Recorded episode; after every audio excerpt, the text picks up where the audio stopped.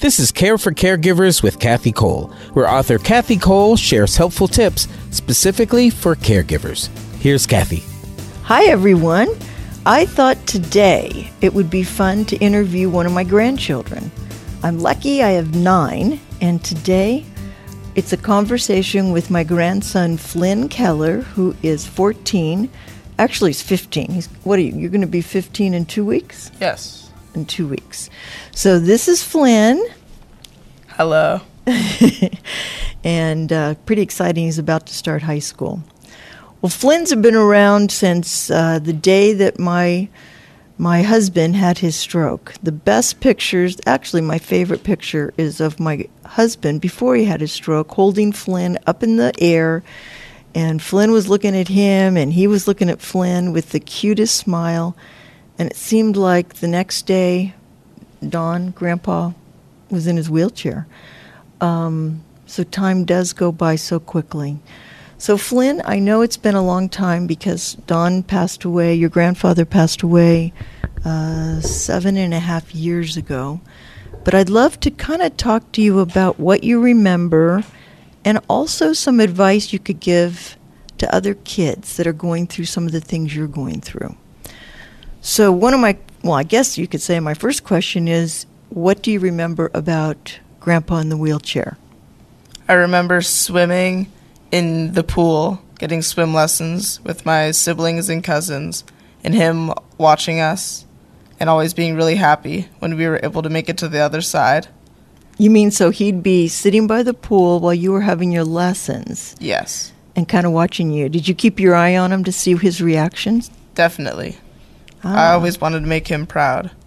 Oh, that's so cute. And I also remember sitting on the footpads of his wheelchair, going on walks from place to place. Okay, so now explain that. First of all, explain what the wheelchair was like and what his condition was in the wheelchair, as, as best as you can remember it. In the wheelchair, I remember he had the oxygen tanks on the back where he would breathe through those.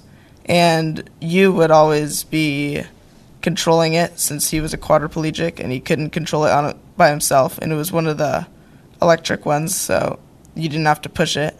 And I always remember us sitting on the pads on where his feet would go in the wheelchair. Aha.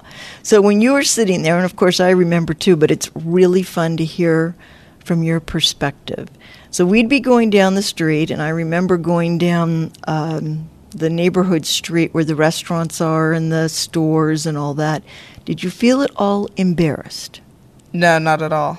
And why do you think? Why do you think you weren't embarrassed? Because some people are when they're with someone that's disabled, and sometimes children can be really mean and think, oh my goodness, that person is different, and either make fun of them or run away from them. Why do you think you felt okay? I was always used to it, and I always remember him smiling at me. And I also grew up with him being in a wheelchair, so it was very normal for you, for me, and I didn't think anything different of it. Okay. How about your cousins? Did you and your cousins ever sit down and kind of talk about the situation your grandfather was in? No, I don't think so. Probably because they were too young. Probably. Okay. And um, for all the listeners out there, Flynn has a couple other, well, great grandparents that are suffering some problems right now. One has dementia, and one has Parkinson's. Um, and so now that he's a teenager, he is around people that are suffering with these different ailments. Do you think um, having a grandparent that was disabled when you were a child has taught you how to react to these great grandparents today, now that you're older? Uh, definitely.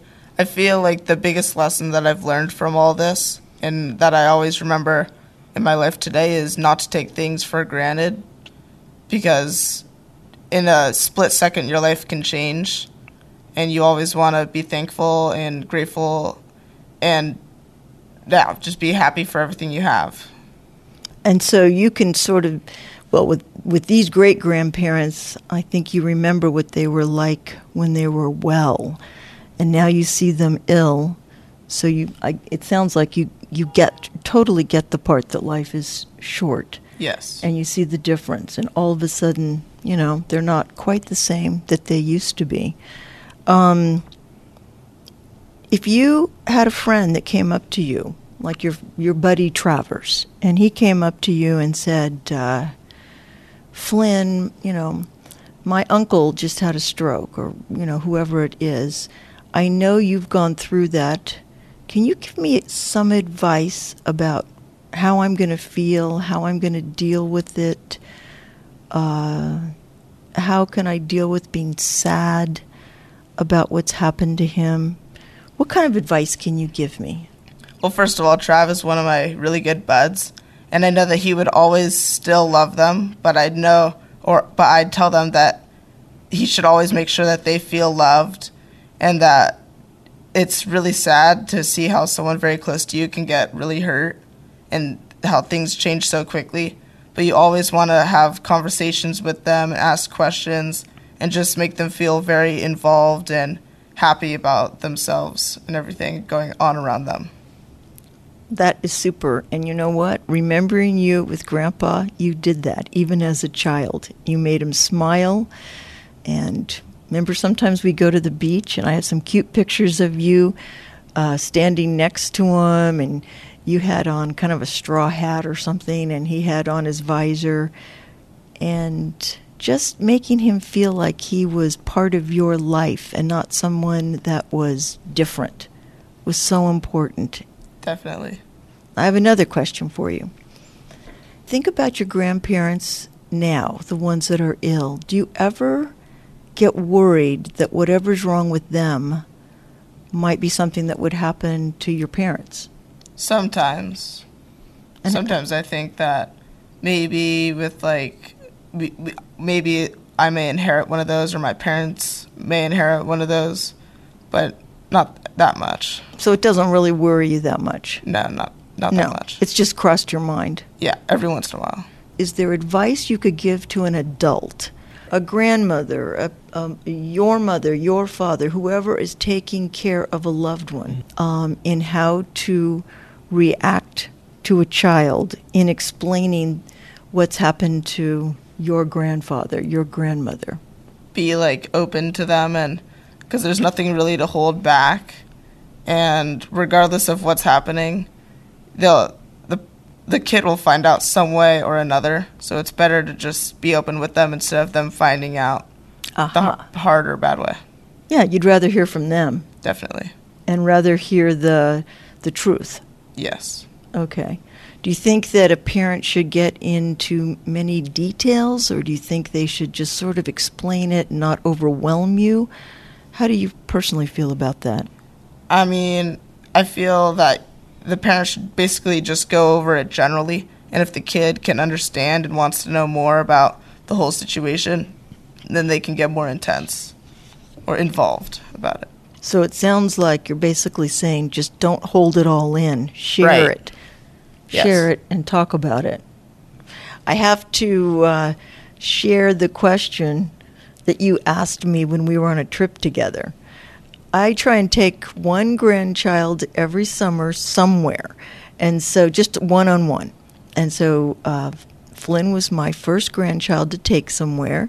So we're on this little trip, and we're walking down the street, and I said, "Okay, Flynn, we're together for ten days, two weeks, and you get to ask me one question. So really think about it. I don't care what it is, and you know, think about it, and you get one question."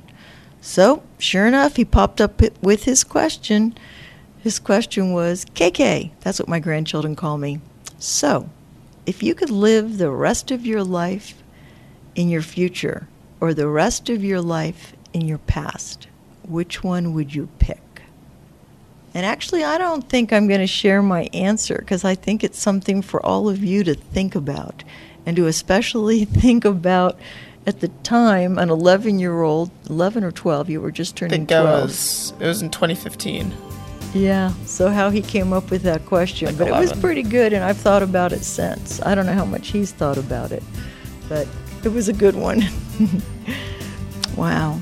Flynn, I really enjoyed speaking with you today. It's great to have my grandson help me out with, you know, giving advice to different caregivers. So thank you so much. Lots of fun, and I think you probably helped a lot of people out there. Thank you, Kike.